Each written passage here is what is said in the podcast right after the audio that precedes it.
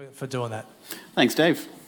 Um, so it's good to be up here. I was honoured to be asked to be one of the people who's sharing over January. Um, if you haven't heard any of the others speak, I highly recommend um, seeing if you can get a hold of their audio um, transcripts or watching the videos. I know some of them are online. Um, I was listening to Tamarin this morning and had a bit of a mini heart attack because the way she started her sermon was how I'd planned to start my sermon. And I was like, oh, have we like not coordinated and actually are talking about the exact same thing? Thankfully, we're talking about different things. Um, we just both happen to like books. Um, so when I was thinking about favourite things to, or my favourite things, we were given the very, very broad category of favourites. Could have been favourite Bible verse, could have been favourite Bible story, it could have been anything about the Bible that's your favourite. And so she was talking about her favourite hobby, reading books, and I was going to talk about my favourite hobby growing up, which was reading books.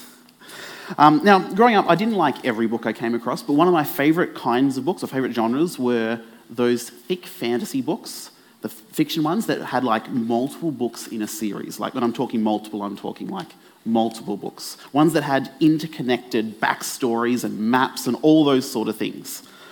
Um, growing up, who's heard of the Ranger's Apprentice series? Anyone? Yeah, see some nods? Yeah, that was one of my favourites growing up. I read Redwall, some of Ted Dekker's works, Chronicles of Narnia, I pored over them.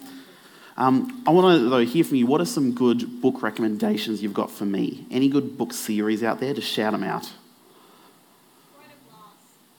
Sorry? Throne of Glass. I have not heard of that one, so that's a good new one. Inheritance. Inheritance, fantastic series. The Bible. I haven't heard of that one. No. um, one of my favourite ones growing up, I didn't start reading it until I was a teenager, but was Lord of the Rings. Um, that was, it's one of the classic series. Who's read Lord of the Rings? Who's attempted but never finished reading Lord of the Rings? Yep, yep. It is a hefty book. Um, it is full of maps, it is full of histories, and has several other books that just provide backstory. Like the Silmarillion is the backstory of a single piece of jewelry that's mentioned in this book. I love it. I love it so much. Um, but there's lots of different kinds of books out there. Here in my hand is one book I read as a child. Um, it's about a little boy who finds buried treasure in his backyard and what he does with it. A real simple read. You can read it in an afternoon. And it's one and done.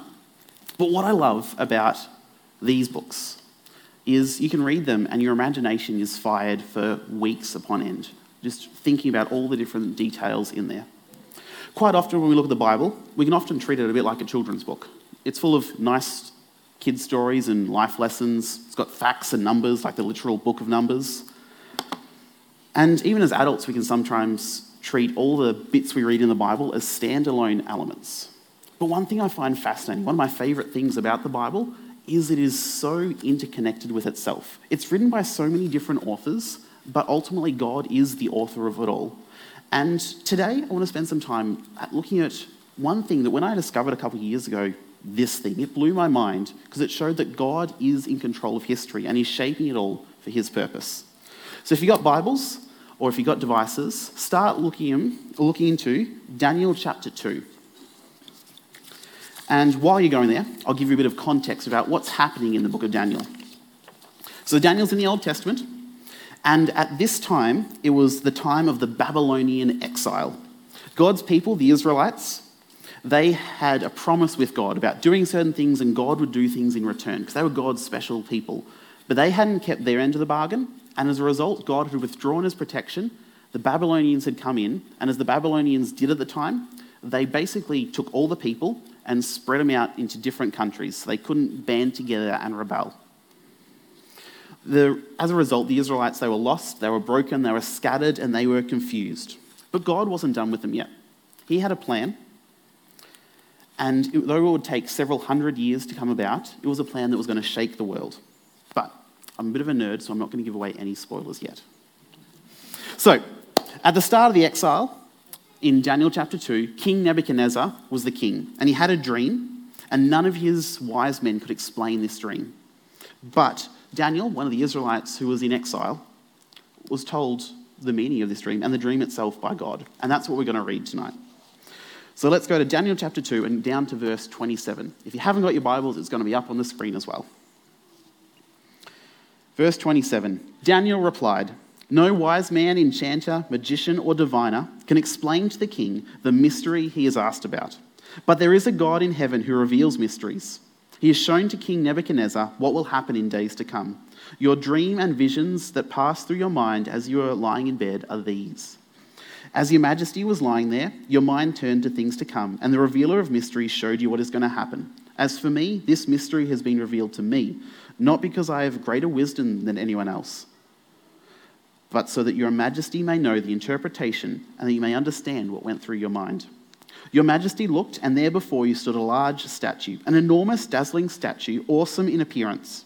The head of the statue was made of pure gold, its chest and arms of silver, its belly and thighs of bronze, its legs of iron, and its feet partly of iron and partly of baked clay.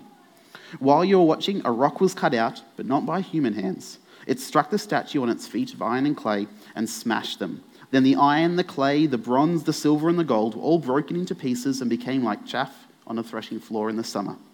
The wind swept them away without leaving a trace. But the rock that stuck, struck the statue became a huge mountain and filled the whole earth. This was the dream, and we will interpret it to the king. Your Majesty, you are the King of kings. The God of heaven has given you dominion and power and might and glory. In your hands he has placed all mankind and the beasts of the fields and the birds in the sky.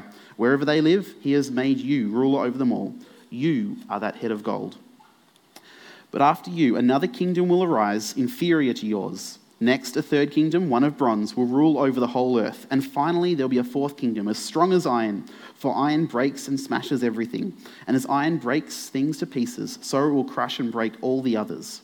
Just as you saw that the feet and toes were partly of baked clay and partly of iron, so this will be a divided kingdom.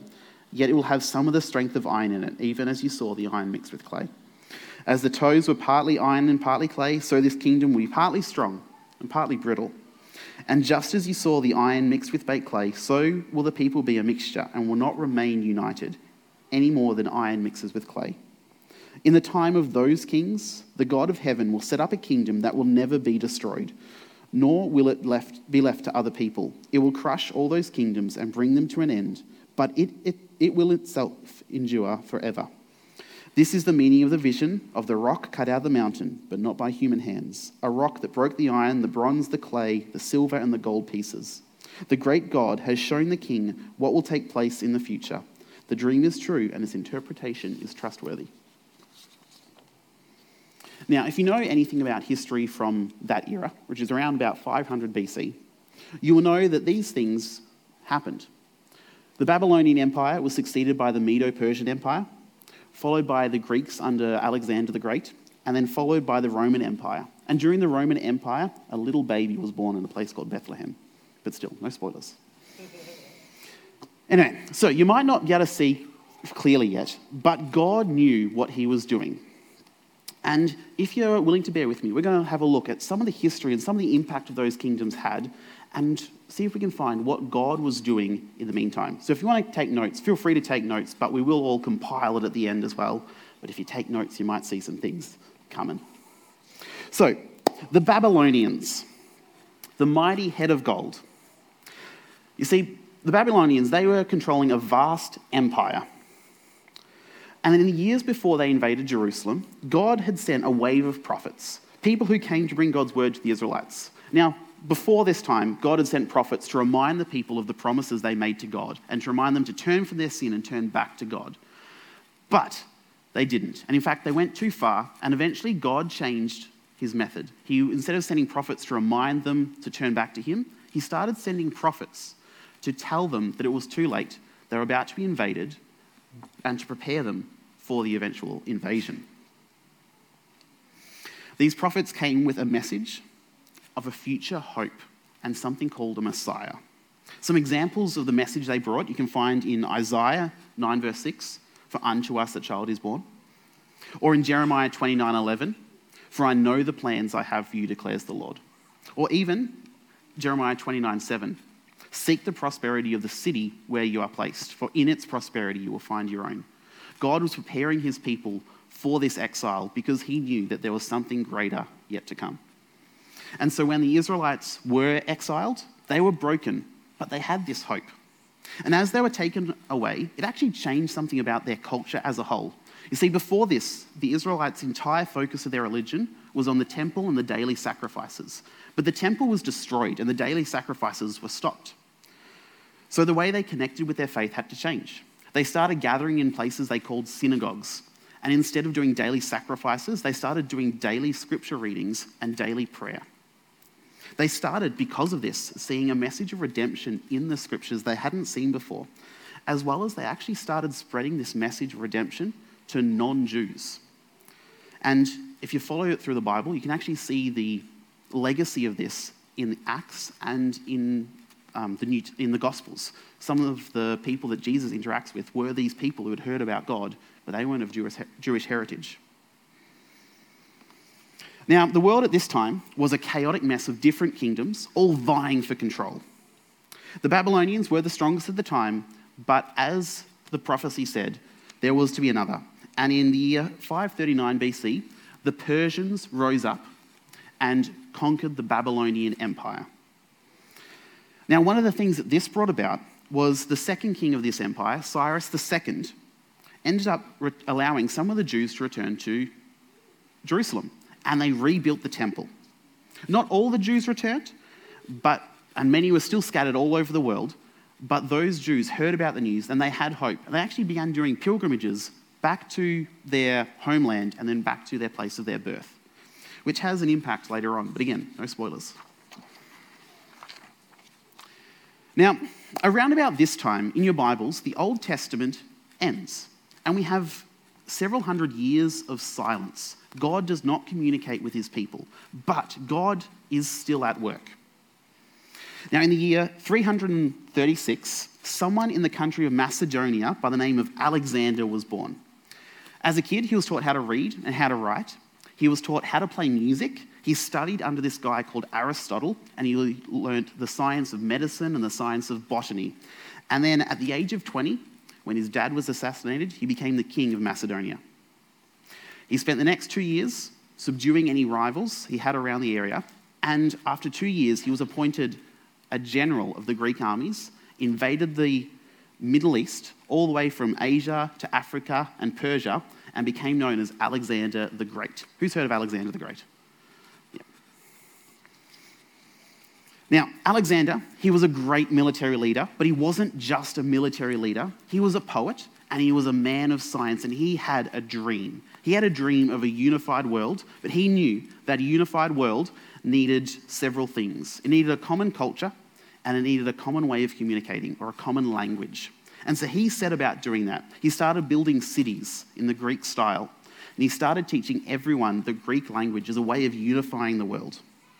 Not everyone was happy with this, and particularly a lot of the Jews took offense to this. And as a result, there was a lot of persecution that happened to the Jews. But something strange happens when faithful people are persecuted. These Jews, instead of being pushed away from their religion, they actually pushed themselves closer to God. They dove into the scriptures, and as a way of preserving their faith, they actually translated the Old Testament scriptures from Aramaic which not many people spoke anymore, and they translated it into Greek as a way of preserving it. And this translation process, they actually discovered this new concept, this thing called resurrection or life after death, which, again, no spoilers, but has an impact on what's to come. Unfortunately for Alexander and the Greek Empire, he died before his dream of a unified world was able to be accomplished, but his legacy lives on. Now, you've been sitting there for a little while. I want to give a bit of a shake, get a bit of a movement. And the next empire we're going to talk about is the Roman Empire. Now, I knew a fair bit about the Roman Empire because I've heard lots about it, and I'm hoping you guys have too. And I want you to turn to the person next to you. If you're sitting alone, we'll maybe shuffle across a little bit. And you've got about 30 seconds to a minute to tell them the dot points of every single thing you know about the Roman Empire. Okay? Now, if all you know about the Roman Empire comes from the Nativity story or Asterix and Obelix, that's okay. I want to hear some noise though. Go for it.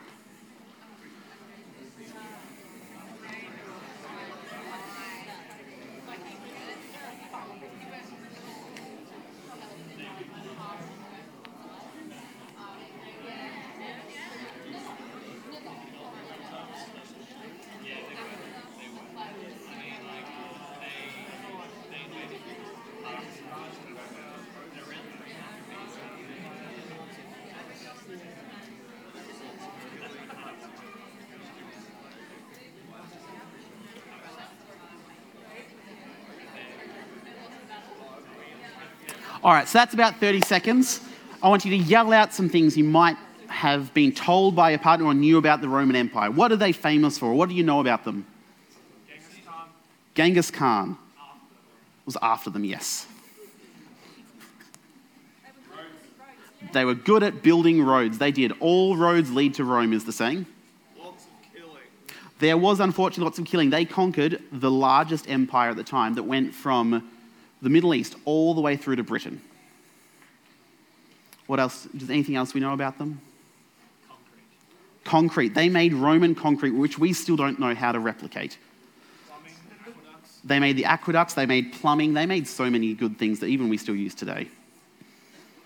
They made universities. They did. They made universities. They were one of the first republics.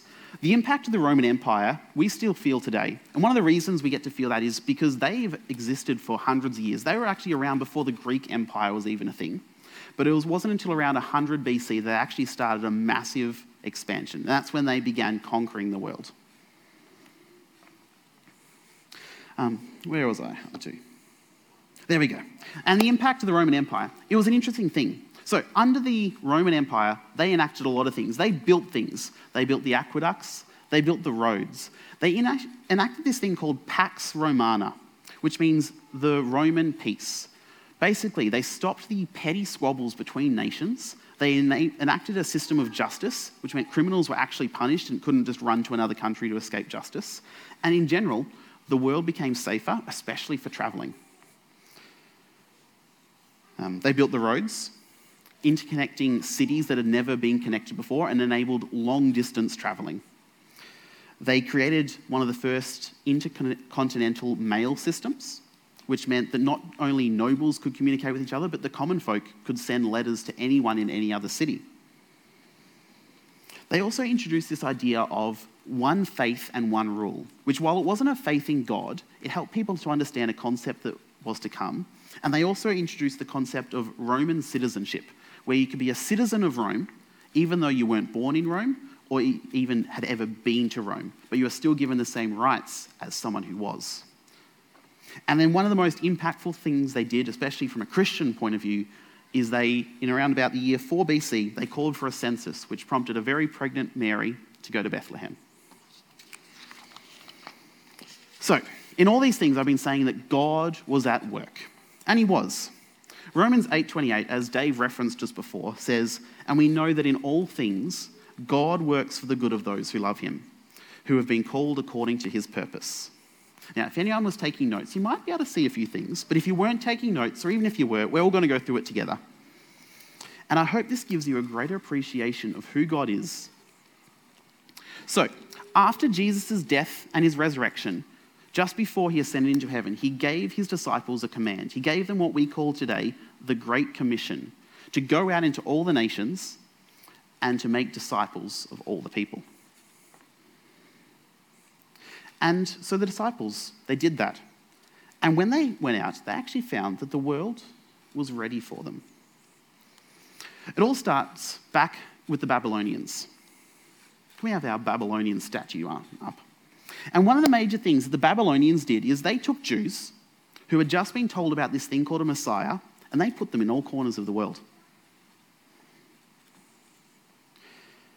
And when Paul and the other apostles, they traveled to all different corners of the world, everywhere they went, they found synagogues of Jews waiting for a Messiah, waiting for this coming hope. And then, not only that, but the Persians, the silver bodied, had allowed the temple to be rebuilt, which meant all those Jews living all over the world, they were making pilgrimages back to Jerusalem.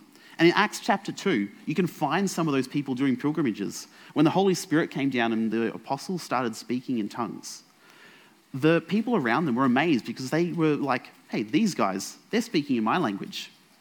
And they're like, what's going on? These people became the first converts to Christianity. And then they went home to their own country to say, hey, guys, this hope that we've been waiting for, it's here. And his name is Jesus. Now, the mission of the apostles was also aided by the legacy of Alexander the Great.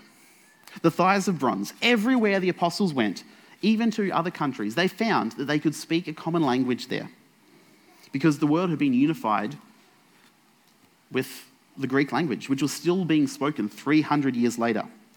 And as they went to places where they didn't find any Jews, they were still able to communicate with those people there because the Bible or the Old Testament scriptures had been translated into Greek, so anyone could understand them. An ex- a brilliant example of this is found in Acts chapter 8, where there's this Ethiopian who's traveling home in a chariot, and he's reading from the book of, I think it's Isaiah.